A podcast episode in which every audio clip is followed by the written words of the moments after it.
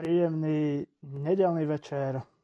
Vítam vás v tomto netradičnom čase s našim ďalším Instagramovým špeciálom live rozhovorov. Tento raz s významným a exkluzívnym hostom Radom Rančíkom, ktorý už je tu a my môžeme pomaly začať. Naša práca, môžete nám tradične dať follow na Instagrame alebo na Facebooku. Budeme radi za každú vašu reakciu. A čakáme na Rada, ktorý sa k nám každú chvíľu pripojí. Medzi tým vás môžem informovať, že útorok, piatok tradične budeme pokračovať. Opäť sme si vybavili zaujímavých hostí. Zatiaľ prirodzene mená neprezradím, aby to bolo trošku tajomstvo a mali by ste o to záujem. Ale dneska teda je tu s nami Rado, ktorý by už sa k nám mal každú chvíľu pripojiť. Budeme mať o čom rozprávať, bude to trošku možno odbornejšie, zaujímavejšie, čiže verím, že vás to dneska zaujme. A ako tradične môžete písať otázky do komentárov na nás oboch a my sa ich priebežne budeme snažiť zodpovedať. Rado už sleduje video, čakáme, kedy sa k nám pripojí, poslal som mu teda žiadosť, dúfam, že je pripravený, aby sme mohli začať. Vidím, že aj v komentároch Rado, poprosím ťa, poslal som ti žiadosť, treba ju zakliknúť a oficiálne tak začneme. Rado, ako možno viacerí ešte teda nie sú v tomto tak zbehli, čiže ospravedlňujte naše trošku meškanie. Sekundičku.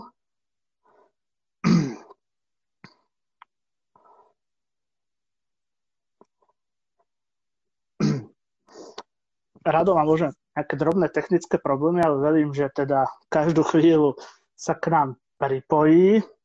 No, tak už som tu. Ahoj.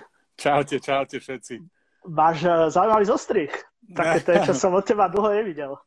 Tak to je taká trošku zaujímavá story. Manželku som požiadal, aby ma trošku zostrihla počas korony, keďže neboli žiadni barbery a nedopadlo to dobre, takže som musel chytiť strojček a dať to celé dolu. Dobre, môžeme teda oficiálne začať. Vítam tu všetkých a vítam tu hlavne teba. Veľmi som sa na to tešil. Toho som ťa nevidel a mám ako prirodzene ako trošku aj rešpekt, keďže si už taká akože mediálna hviezda. Tak od toho myslím, že mám veľmi ďaleko. Pre tých, ktorí Rada nepoznajú, čiže uvediem na úvod, že nazveme to, že už legenda slovenského basketbalu, svetobežník s basketbalom, ponovom teda televízna a aj online osobnosť. Máš množstvo trofejí, ocenení a viacnásobný basketbalista Slovenska. Sedí, nie? No, áno, ako nemôžem si sťažovať. Ja myslím, že tá kariéra bola úplne dobrá. Ešte pred oficiálnym štartom, kto sa chce pýtať do komentárov, nám môžete poslať otázky a môžeme ísť teda na to, čomu sa teraz venuješ v týchto koronačasoch a aká je tvoja denná rutina, pracovná náplň? Tak v prvom rade sa venujem rodine, pretože všetci sme v podstate svojím spôsobom zatvorení doma, ale ja si myslím, že to má obrovské pozitíva, pretože drtivá väčšina ľudí, ktorá trávila veľký čas v práci, má dnes šancu práve naprávať ten stratený čas, ktorý sme strávili v práci a užívať si ho s rodinou, s deťmi, s manželkou a taká denná rutina. No zobudíme sa, samozrejme prichádzajú nejaké povinnosti, ako ja mám na starosti rána, takže robím raňajky, pripravujeme úlohy s dcérou, pripravujeme si, učíme sa matematiku, slovenčinu, čítame, angličtina, potom sa dcera pripojí na nejakú hodinu, takže vtedy ja mám čas sadnúť za počítač a vybaviť nejaké pracovné maily. Keď to všetko tak nejak skončí, tak obúvam bežecké tenisky a pustil som sa do takého väčšieho behania, by som povedal, pretože ja som behanie nejak veľmi neobľúboval, skôr som sa cítil lepšie v posilovni a teraz je to tak opačne. Začalo sa mi veľmi páčiť behanie a počúvam pritom knihy, no a potom, keď sa vrátim z toho behania, tak zase nejaké povinnosti sú doma a je to taká celkom príjemná rutina, by som povedal. Tvoje behanie, ty si myslím bol aj ambasádorom The Run, čiže Ako si sa k tomu behu dostal? Prečo je to trošku iná činnosť ako basketbal? Väčšinou basketbalisti neobľúbujú behanie? Tak ono to prišlo tak nejak, ja si myslím, že to behanie na človeka musí prísť. Ja som tiež nikdy nebol nejakým extrémnym fanúšikom behania, ale tým, že jednoducho človek už nemá možno toľko času ísť do posilovne, predsa len do posilovne, keď človek ide, tak to zabere viacej času prísť, prezlieť sa, rozcvičiť sa, odcvičiť, sprcha jedno s druhým. A beh je taký, že človek zapojí celé telo v priebehu hodiny, máš v podstate vybavené a nebehám nejak extrémne veľa, od tých 7 do 15 kilometrov a jednoducho taký priemer mám tých 8,5 a to mám tak za do 40 minút odbehnuté, čo je fantázia a potom už prídem domov, ešte si urobím nejaké cviky na brucho, keďže som mal veľké problémy s chrbtom a toto mi práve pomáha, SM systém, ktorý som sa naučil počas kariéry. No a teraz potom si ešte urobím nejaké kliky a v podstate týmto haslo, takže do hodiny mám všetko hotové.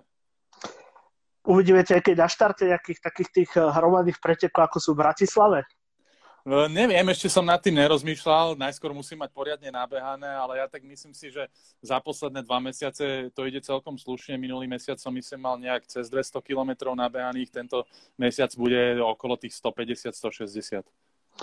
Hovoril si, že ráno máš trošku inú rutinu. Ako si zvykol na to, že obvykle to bolo ráno, že tréning alebo nejaká posilka, zrazu domáce úlohy, raňajky, jak hovoríš.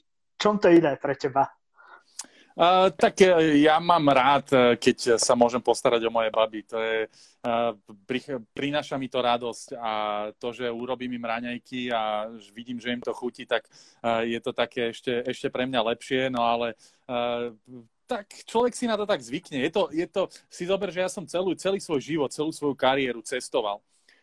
Ja som z 10 mesiacov bol doma tak 5-6, ostatné sme mali precestované so všetkými cez celú Európu, Rusko a neviem kde možne. Takže pre mňa je to také taký lepší pocit z toho mám, by som povedal teraz, lebo naozaj tú všetku svoju energiu a čas môžem venovať mojej rodine. Druhý mesiac sme už viac menej doma.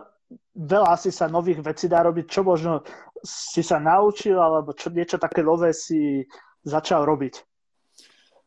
Veľa toho nového není. Skôr by som povedal, že som sa pustil do pracovných povinností, ktoré mám a v podstate každým dňom sa učím niečo nového, pretože prichádzajú rôzne návrhy na obchod a ten obchod sa musí nejakým spôsobom zrealizovať a celý ten proces, ktorý k tomu patrí, sa musí človek aj nejak naučiť, ale myslím si, že si vediem celkom dobre, nemôžem si sťažovať. Ako civilná robota v tomto čase? Ako to funguje v tvojom podaní? V mojom podaní to sú dní, kedy sa neodlepím od telefónu a buď vypisujem e-maily, správy alebo telefonujem a sú dní zase, kedy je väčšie mŕtvo a zase nemusím toho toľko robiť.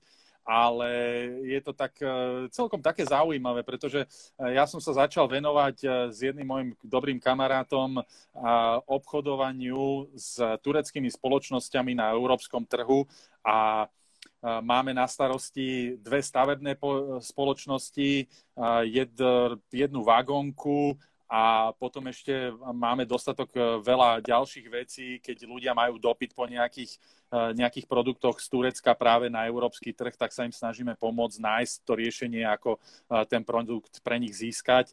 No a celý ten kolobeh, ktorý je okolo toho, či už sú to zmluvy, či už sú to ponuky cenové, či už je to komunikácia s rôznymi klientmi, tak som sa musel naučiť od podstate od nuly, pretože ja som nikdy v tejto branži nepôsobil, ale musím povedať, že ma to baví. Ako zvláda basketbalista prechod do toho civilného života, civilného zamestnania? Čím to iné? Je to náročné. Predsa len človek, keď robí niečo celý život, nejaký šport a nevenuje sa nejakému rozširovaniu si horizontu v rámci iných vecí, tak je to potom náročné. Ja som teda skúšal ešte počas kariéry pracovať aj v teatri, kde som robil reportéra z športovej reportáže, ale musím povedať, že nemal som pocit, že to bolo to práve orechové. No a potom, keď som sa rozprával s mojim spoločníkom Peťom Sabolom, tak sme sa zhodli na tom, že vyskúšame spoluprácu, a keďže poznám aj tureckú náturu, hral som 2 roky v Galatasaray Istanbul, tak mi to prišlo také, že OK, že mohlo by to fungovať, mohlo by to byť zaujímavé, a zatiaľ som sa nesklamal, aj keď sa musím priznať, že tá stránka obchodu je oveľa pomalšia a tie výsledky dochádzajú oveľa pomalšie, ako keď vidíme, dajme tomu na zápase, kde je o výsledku rozhodnuté v podstate v priebehu zápasu. Je takým pozitívom tvoje plné nasadenie a taká tá tvrdohlavá cieľavedomosť, ktorú si mal na palubovke v tom cieľovom zamestnaní? Určite áno. To, že si dávam hore nejaké ciele, zostalo a idem si za tými cieľmi nekompromisne, je pre mňa stále to takéto práve orechové. Ja to ani inak robiť neviem, priznám sa. Ja som vždy, keď som sa do niečoho pustil, tak som sa snažil robiť všetko na 100% a zatiaľ ma to vôbec neopustilo. A mám pocit, že aj klienti, s ktorými ja komunikujem, alebo sa snažím s nimi nadviazať nejaký obchod, nejaký kontakt, tak je tam zatiaľ pozitívna odozva. Prejdeme k basketbalu. Čoskoro tu budú 2 roky od tvojho posledného súťažného zápasu. Beží to ako voda, že? Ani si to veľmi neuvedomujem, že naozaj už je to taká strašne dlhá doba. Život letí strašne rýchlo a naozaj treba si ho užívať, treba si stále dávať do popredia nejaké ciele a ísť si za tými cieľmi.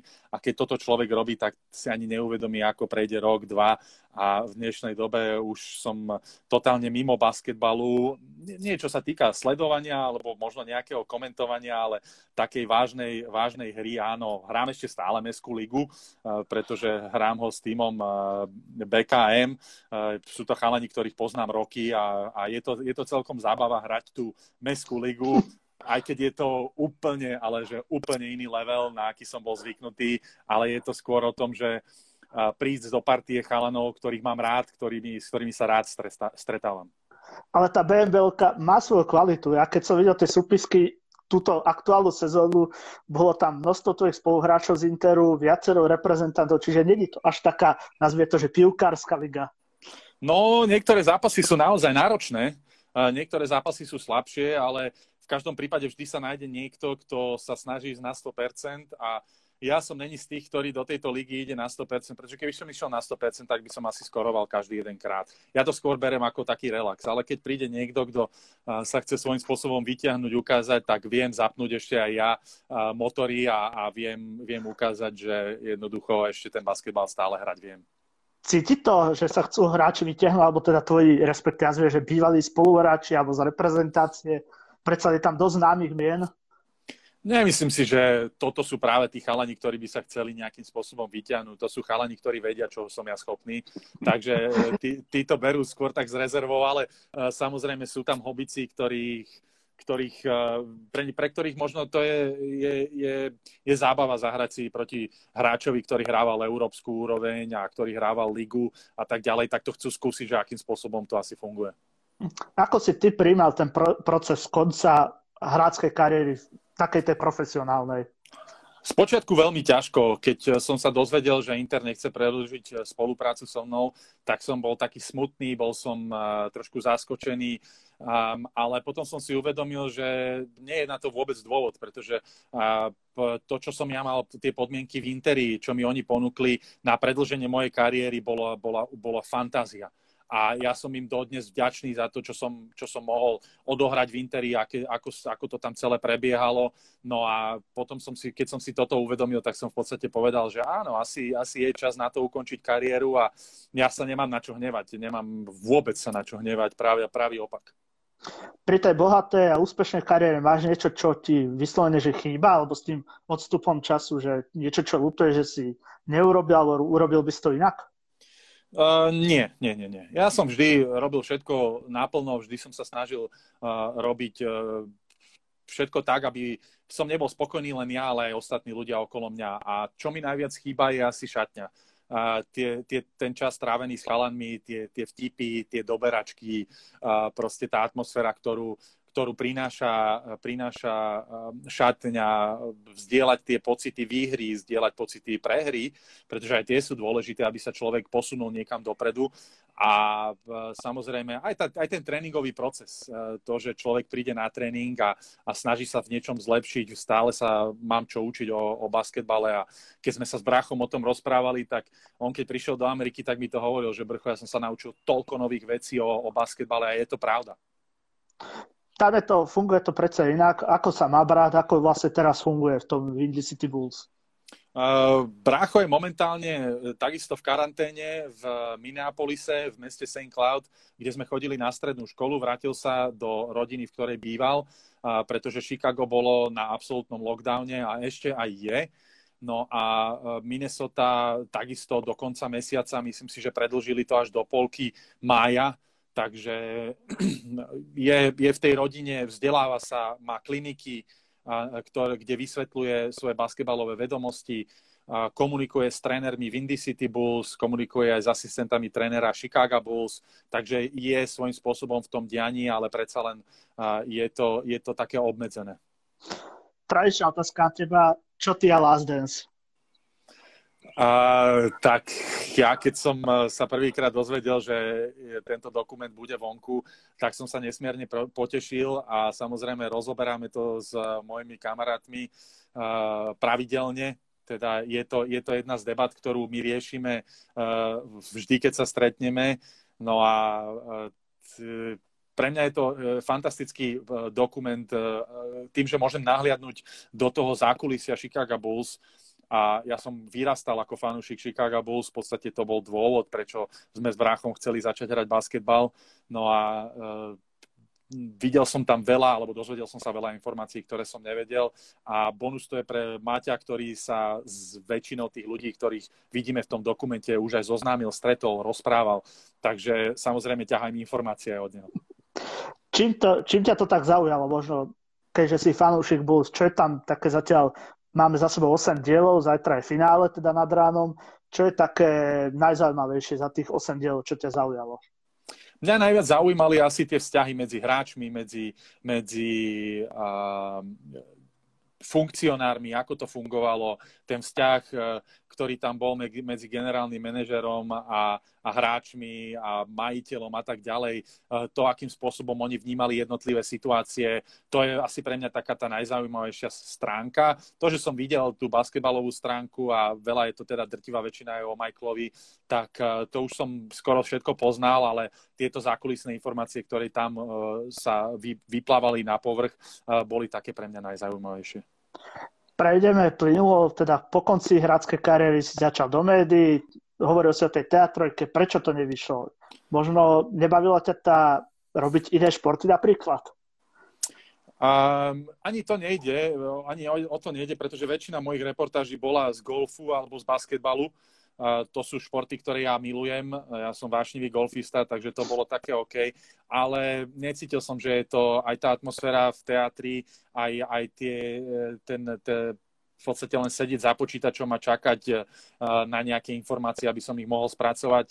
Necítil som, že je to práve to, čím by som sa chcel živiť. Nehovorím, že to nepríde, že by som sa do toho nevrátil, pretože aj to má nejaké tie svetlé stránky, ale viacej som chcel som, aby to, čo robím, je svojím spôsobom živšie. Mhm. Ale prišla ponuka, najskôr myslím Ticketportál a RTVS. Čo to znamenalo, ako ťa vlastne oslovili? Aký to bol proces? Z Ticketportálu ma oslovil priamo majiteľ spoločnosti, takže tam tá debata bola o tom skôr, že nejakým spôsobom priniesť basketbalovým divákom rozoberanie rôznych basketbalových situácií, ako ich vidím ja. Ale to sa mi nezdalo, zdalo sa mi to také príliš generické a chcel som divákom skôr posunúť alebo ukázať pohľad toho zákulisia basketbalového, a preto sme sa rozbehli v tej prvej sezóne predstavovaním jednotlivých tímov a akým spôsobom sa basketbal robí v tom danom meste. A jediné, čo ma mrzí, je, že sme nedokončili Levice, pretože ten materiál, ktorý som ja natočil, som nejakým nedorozumením nedokázal nájsť, alebo som ho vymazal a to ma asi najviac mrzí. Tá spolupráca s Ticketportálom momentálne nefunguje, pretože sme v situácii, v akej sme a potom som sa pustil do rozhovorov s rôznymi osobnostiami športovými a to bolo veľmi zaujímavé. To ma bavilo. To sme aj zdieľali, samozrejme dávali sme o tom vedieť všetkým ľuďom, ale RTVS to je taký tvoj medzník alebo bioník, lebo zrazu taká veľká zmena a je z teba televízny expert. Ako to bereš s tým odstupom času, že zrazu ťa oslovili a si taká, nazvime to, že známa tvár už aj na RTVS? Nepovedal by som, že som expert, skôr by som povedal, že som basketbalový fanúšik, ktorý ponúka divákovi pohľad hráča, ktorý to zažil, ktorý to videl, ktorý jednoducho svojím spôsobom tie situácie riešil na ihrisku a snažím sa im vysvetliť niektoré súvislosti, ktoré o ktorých možno nerozmýšľajú, o ktorých možno si nevšimnú bežným okom a ja sa im snažím priniesť pohľad z pohľadu toho hráča. Ako to asi vidia. Najzaujímavejšia zmena bola možno, keď si bol hráč, nemali ťa radi fanúšikovia a zrazu, keď si televízny expert, chvália ťa, teda je taká pozitívna interakcia aj s tými ľuďmi. Ako si na toto možno príjemne zvykol? Je to super, pretože, ale ja som si toho vedomý. Ja som nebol zrovna príjemný hráč na ihrisku, ani veľmi príjemná osobnosť proti týmom, ktorým som hral. Ale chápal som aj tých fanúšikov. Nechápal som fanúšikov, ktorí nadávali a nadávali hrubo. Chápal som fanúšikov, ktorí jednoducho fandili proti mne, pretože mali svojich obľúbencov v svojom týme, fandili svojmu mestu. A to je, tak to má byť. O tom sú fanúšikovia. My hráme ten basketbal hlavne pre nich a vďaka ním. Hej. Takže to si treba uvedomiť. A veľakrát sa mi stalo, že na palubovke iného tímu prišli za mnou ľudia a povedali, že mrzí nás, že sme prehrali, ale ako sme radi, že sme vás mohli sledovať. Áno? Ale tí, ktorí tam nadávali, tak hold, taký je život, tak to proste funguje. Nie je to len Slovensko, sú to Čechy, je to Turecko, všade, kde som hral. Ale teraz, keď si prichádza v pozícii, teda ešte človeka z Ticketportálu, neskôr RTVS a zrazu všetko pozitívna reakcia. Ako si to možno vysvetľuješ? No tak ja dúfam, že tie informácie, ktoré som im podával, tak boli o niečo zaujímavejšie ako len taký nejaký bežný komentár, takže ja si myslím, že vďaka tomuto by som povedal, že tí fanúšikovia to vnímajú pozitívne, vnímajú moju energiu pozitívne a vnímajú to, akým spôsobom tú informáciu podávam. Veduješ sa občas aj písaniu, či pre nás, alebo pre druhý portál. Baví ťa to možno? Je to trošku zase tá robota, že sedíš za počítačom a treba sa tomu venovať. Opäť je to o tom, že nevždy sa divák dozvie informácie zo zákulisia alebo z pohľadu toho hráča alebo z pohľadu niekoho, kto robil v tom dlhé roky. Takže ponúknú túto informáciu a nejaký môj postreh, nejaký môj pocit pre toho diváka je asi zaujímavý. A písanie ma bavilo. Nakoniec mám vyštudovanú televíznu žurnalistiku v Spojených štátoch. Takže je to niečo, čo mi je srdcu blízke. Dalo by sa povedať, že ťa baví, keď ťa oslovujú rôzne televízie aj rádia, že teda vyjadriť svoj názor na rôzne témy? Áno, prečo nie? Prečo nie? Veď ponúknuť niekomu svoj názor si myslím, že je pozitívne, je dobré. Nevždy sa človek dostane k informáciám, ku ktorým by chcel. A práve ľudia ako my z branže, ktorí majú to odžité a vedia, že to tak funguje, môžu ponúknuť práve tento pohľad. Prejdeme na tú najaktuálnejšiu tému, koronakríza, naša liga. Čo sa podľa teba bude diať v najbližších týždňoch a mesiacoch s našou SBL-kou? Toto je veľmi náročná otázka. Hlavne veľa tímov, ktoré boli v tejto lige, nepovedal by som, že mali finančné problémy, ale mali problémy zháňať peniaze od sponzorov, pretože tá situácia ekonomická na Slovensku už bola náročná pred koronavírusom. No a teraz počas koronavírusu veľa firiem, veľa malých firiem, ktoré poskytovali pomoc klubom vo vlastných mestách, majú vlastné finančné problémy, takže zháňať financie bude ešte ťažšie. A ja si myslím, že možno príde aj k tomu, že naša liga už nebude profesionálna liga, ale bude možno poloamatérska alebo amatérska, ale verím, že vďaka nadšencom, ktorí pôsobia na Slovensku v rámci basketbalu, sa budeme môcť posunúť dopredu. Možno nie budúcu sezónu, možno na tie ďalšie sezóny, ale ja v každom prípade držím každému palce, pretože viem, že situácia, ktorá momentálne nastala, nie je náročná len pre šport ako taký, ale aj pre samozrejme ľudí, ktorí bežne pracujú a majú bežnú prácu. Takže musíme si teraz jeden druhému navzájom pomáhať a dúfajme, že z toho nejak vykorčulujeme. Problémom asi je tá podpora mesta, alebo krajov, ktoré nemôžu teraz momentálne podporovať, čiže asi aj to bude citeľné v mnohých kluboch. Určite áno, každý kraj sa teda bojuje so svojimi vlastnými problémami, či už je to problém nejakých karantén alebo medického materiálu, hmotnej pomoci od štátu a tak ďalej, takže peniaze, ktoré budú mať na zvyš, budú určite svojím spôsobom vrážať späť do či už je to infraštruktúra, či už je to pomoc malým obchodníkom na to, aby zotrvali so svojím biznisom na trhu a aby jednoducho sa dokázali pozviechať z tejto náročnej situácie. Ty osobne očakávaš, že sa zníži počet účastníkov alebo udrží sa ten počet 9? Toto je veľmi náročná otázka. Ja si myslím, že na toto by skôr mali odpovedať kompetentní, a to sú majitelia klubov alebo prezidenti klubov a generálni manažeri. Ja dúfam, že každému jednému tímu sa podarí nejakým spôsobom zotrvať v Slovenskej národnej basketbalovej lige, a ak nie, tak absolútne to chápem. Absolútne chápem, že je náročné dotovať basketbalový klub, lebo ani jeden z basketbalových klubov na Slovensku nemá profit, ale ak by sa náhodou nepodarilo tomu danému mestu teda zohnať financie na to, aby zostali v prvej, alebo teda v extralige, tak dúfam, že sa im podarí zohnať aspoň peniaze na mládež, pretože mládež je tá, ktorá nám garantuje to, že niekedy v budúcnosti basketbal sa bude naďalej na našich slovenských palubovkách hrať. Čo sa týka súpisiek, čo očakávaš napríklad zo Slovákmi? Je tam to pravidlo Slovákovi? Čakáš, že dostane priestor viac Slovákov v tejto budúcej sezóne?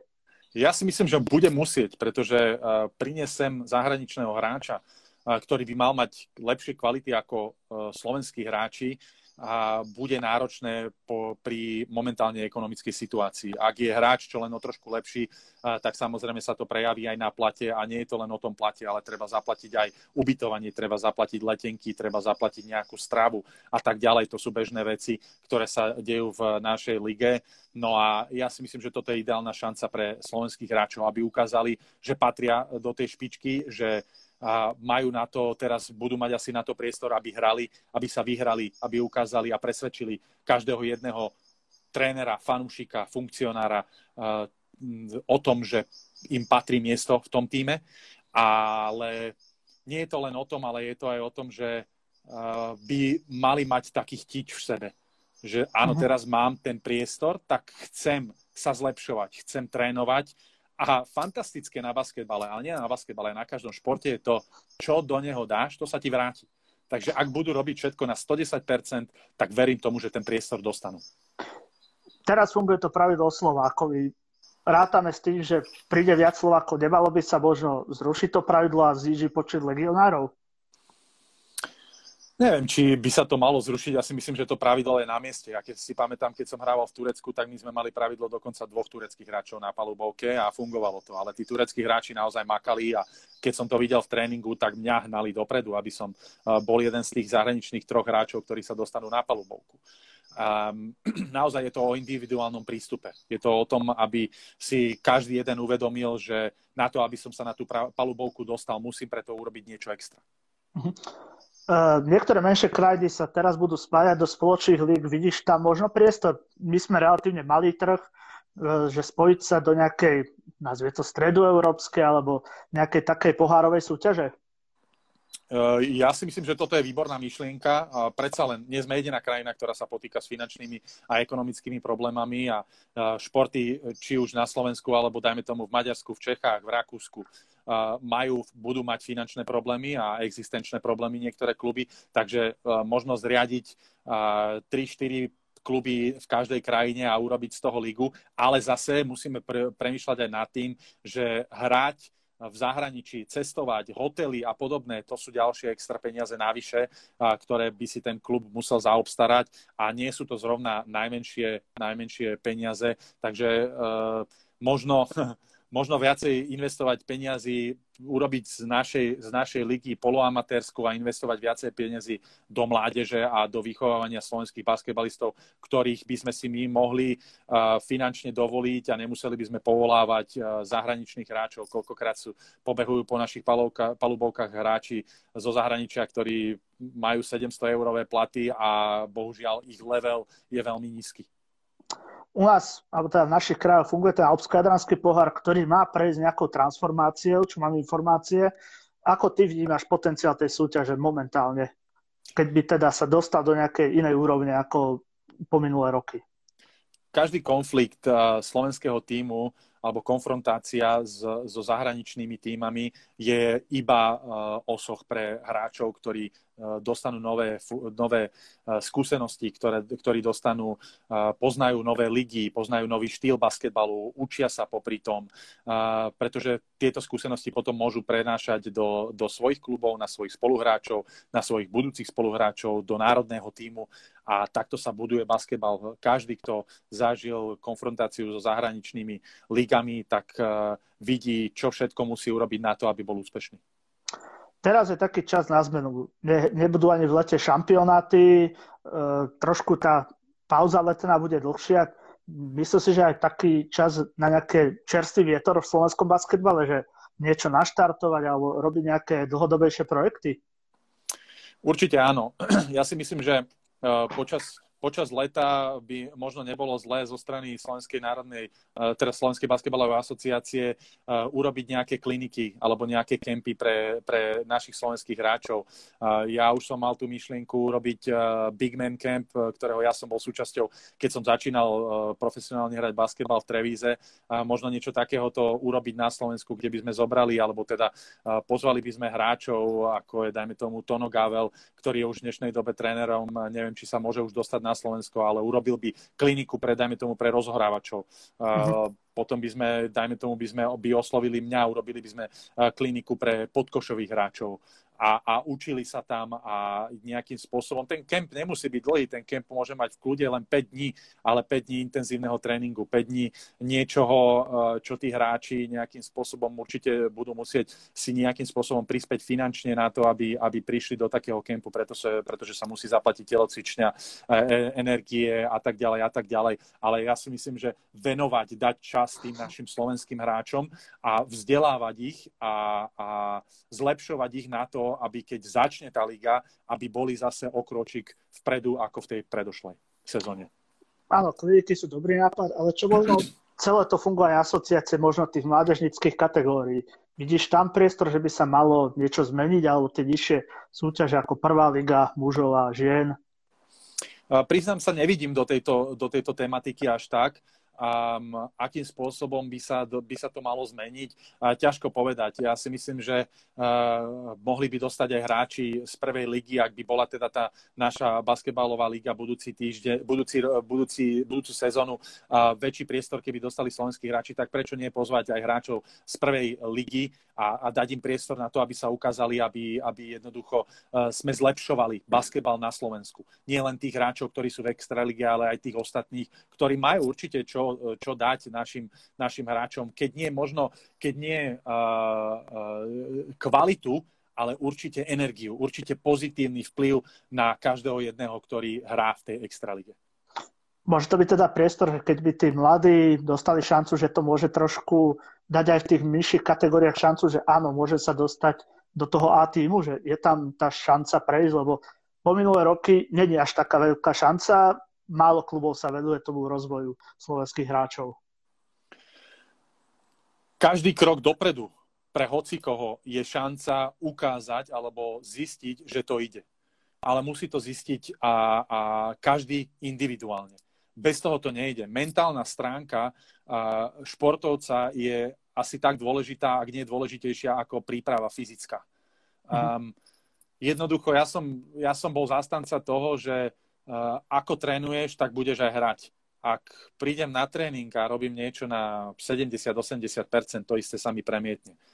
A ak títo hráči budú robiť všetko na 100%, či už sú to hráči z prvej ligy, alebo z extra ligy, alebo od niekiaľ iná, a budú ukazovať, že jednoducho makajú, že robia všetko na 100%, ten priestor dostanú, pretože je zaručené, tvrdá práca sa vypláca. Je to vždy tak. Nepoznám jedného človeka, ktorý by naozaj nerobil všetko na 1,000,000% a nedostal by sa do popredia.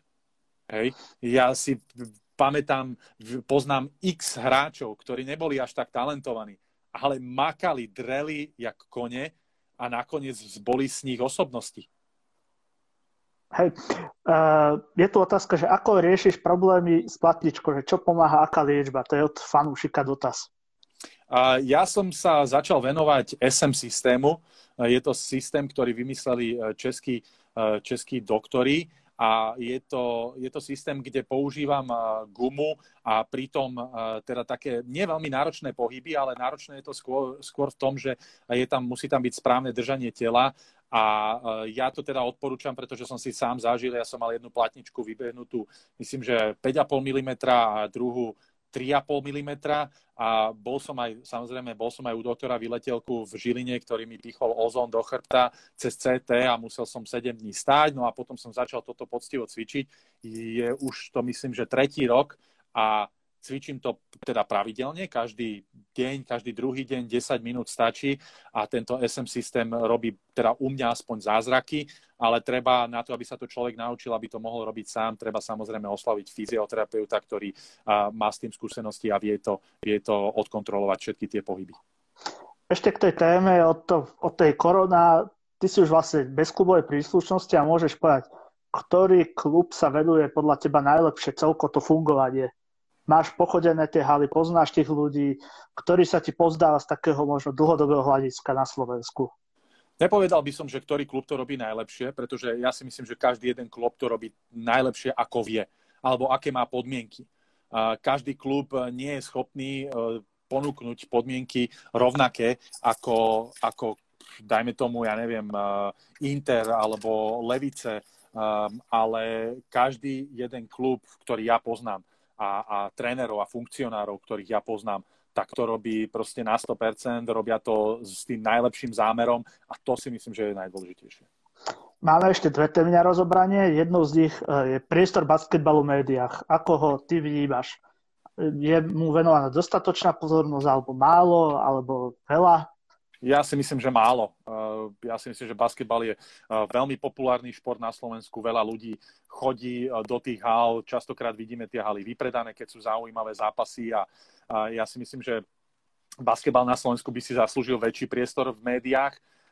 Ja som veľmi vďačný RTVS za to, že začali dávať basketbalové zápasy v priamých prenosoch a dúfam, že ak by sa zriadila športová televízia, i keď po momentálnej situácii to bude náročné, takže ten basketbal naozaj dostane dostatočne veľa priestoru. Ale myslím si, že takisto by sa tomu mohli venovať aj niektoré noviny, ktoré častokrát dávajú iba malé úryvky alebo malý stĺpček so výsledkami a tak ďalej. Ja si myslím, že je tam priestor na to, aby dostali aj tí hráči, aj tí tréneri, aj tí funkcionári priestor na to, aby ukázali jednoducho, že sa robí nejaký šport a robí sa u nás dobre, podľa môjho názoru. Väčšinou áno, keď dostane priestor väčší, tak je to jaká škandál alebo kauza. Že? Tak. Treba viacej tých pozitívnych správ, ktoré by sa dostali do médií. Ale to nie je len o tom, že jednoducho tie správy by sa tam... Tie správy nie sú. Tých správ je dostatočne veľa, tých pozitívnych.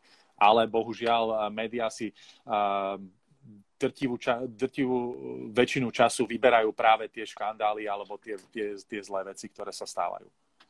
je to možno aj o takom záujme alebo zápale tých ľudí. Ty si bol v teatrojke, môžeš to možno trošku tak profesne povedať, že či to nie je len o tom, že chýbajú ľudia, ktorí sa tomu chcú venovať trošku viac, ako len ísť na zápas a urobiť si minútovú reportáž. Ja si myslím, že tých ľudí, ktorých to zaujíma, je dosť. V médiách je plno fanúšikov basketbalu, športu ako takého, ale ja si myslím, že skôr je to o tom, či ľudia na vyšších funkciách majú záujem o posúvanie týchto informácií, pretože sú ako športy ako futbal a hokej, ktorí bezpodmienečne musia dostať ten priestor, pretože už na tej nadnárodnej úrovni dosahujú nejaké výsledky. Basketbal zatiaľ tie výsledky na medzinárodnej úrovni nedosahuje ako také. Ženský áno, a ten dostal priestor, keď sa to tak dialo. Mužský zatiaľ tápeme v tomto a možno to je ten dôvod, prečo basketbal nevidíme častejšie v médiách. Áno, asi chýbajú nám tie výsledky a jedine, keď sú také tie ojedinelé pohárové veci ako Inter, možno tie Levice sú taký väčší priestor. Je tak? Určite áno, určite áno. Ale zaslúžili by si to aj kluby, ktoré možno nehrajú tú najvyššiu úroveň, pretože aj tí prispievajú k tomu, že vôbec máme nejakú basketbalovú ligu na Slovensku a vďaka tým, práve tým nadšencom, ktorí sú v týchto malých mestách, ktoré nemajú až také ekonomické podmienky, sme basketbalovo na nejakej úrovni a máme ľudí, ktorí sa s radosťou prídu pozrieť na náš šport. Záverečná téma je taká už oddychová. Golf, tvoja nová záľuba. Ako sa k tomu dostal vôbec?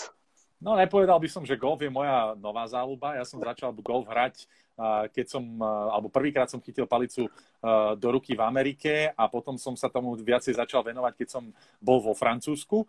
Mal som veľké pauzy, ale už v poslednej dobe, už keď som bol v Čechách a na Slovensku, tak už som hrával intenzívnejšie a dnes sa môžem pochváliť tým, že mám handicap 11,6, čo si myslím, že je celkom slušné na to, že hrávam tak možno raz do týždňa. Keď to povolí, samozrejme boli leta, kedy som hrával viac, teraz momentálne už to nie je až také, ale keď sa dá, tak idem hrať golf vždy, pretože pre mňa je to neuveriteľný relax, ja si tam oddychnem, človek nerieši žiadne telefonáty, nerieši žiadne SMS-ky, rozpráva sa s priateľmi, s ktorými ide hrať a to je to najdôležitejšie. Bol si už aj teraz v tomto období. Golfové ihriska sa otvorili skôr paradoxne ako haly, čiže už si to využil? Samozrejme, že som to využil a nepovedal by som, že paradoxne, pretože golf je šport, kde sa naozaj nestretávaš s ľuďmi, ste tam možno dvaja, traja, štyria a väčšinou každý má loptičku odpálenú niekde inde, takže ste od seba na dostatočne veľký rozdiel. Ale samozrejme, bol by som rád, keby sa otvorili aj haly, pretože dalo by to priestor našim hráčom a našim basketbalistom, aby mohli začať strieľať, aby mohli sa začať zlepšovať v tých technických veciach. Máš nejaké obľúbené ihriska golf, kde sa chodíš vyslovene, že pravidelne? No jasné, mám. Mám veľmi rád Boršu, mám rád Velten Báč, rád si zahrám v Sedine, v Nitre, v Heimburgu, Šajdíkové Humence sú nádherné, takže všetky tieto ihriska, ktoré sú okolo nás, napríklad aj Tále pri Banskej Bystrici sú fantastické. Ja si myslím, že každé ihrisko s výnimkou pár na Slovensku je naozaj dobrých. Basketbalový zápas trvá, dajme tomu hodinu 40, ale golf to je trošku dlhšia zábava, je to únavnejšie, alebo ako by si to mohol porovnať? No, najnejšie je to pre človeka, ktorý nie je v kondícii, ktorý musí odchodiť tých 10-11 kilometrov na ihrisku a koľkokrát, keď peče, tak ešte aj to bere energiu, ale tak tým, že ja behám pravidelne, tak pre mňa to nie je až také náročné, ale samozrejme, že tie posledné 2-3 jamky si človek musí trošku koncentrovať viacej, aby ten švih bol taký, aký má byť, aby nerobil zbytočné chyby a nepokazil si skore. Máš v golfe nejaké plány, že k čomu by sa chcel dopracovať nejakého dlhodobého hľadiska? Chcem sa dostať pod handicap, na single handicap. To je taký môj gól. Nemám to od toho ďaleko, ale musím ešte potrénovať. Rado, ďakujem. Veľmi si vážim, že si aj v tomto možno paradoxe pre teba viac času vo zaťaženejšom čase na nás našiel pár minút. Som veľmi rád, že sme sa porozprávali na zaujímavé témy. Ja som rád aj za fanúšikov, ktorí nás sledovali a pýtali sa, čo by si možno chcel na záver odkázať. Ja by som v prvom rade chcel poďakovať za pozvanie. Chcel by som poďakovať každému jednému fanúšikovi, ktorý sa prihlásil na tento stream a nejakým spôsobom si vypočul moje názory. No a samozrejme, chcel by som popriať všetkým, aby prežili túto náročnú situáciu v zdraví, v pohode, aby si uvedomili, že aj tento čas, ktorý sme nejakým spôsobom zatvorení doma, a trávime s rodinami, je na osoch. Je pre dobro, nielen naše, ale pre aj dobro tejto planety a nejakých medziľudských vzťahov. Takže držím každému palce a dúfam, že to všetci spoločne dobre prežijeme. Úspešne si zvládol teda Instagramový stream. Ja teda ti ešte raz pekne ďakujem. My pokračujeme v útorok a piatok s ďalšími hostiami. Pekný nedeľný večer a ahoj, Rado. Ďakujem, Michal, a prajem všetkým ešte pekný večer. Ahoj. Čau.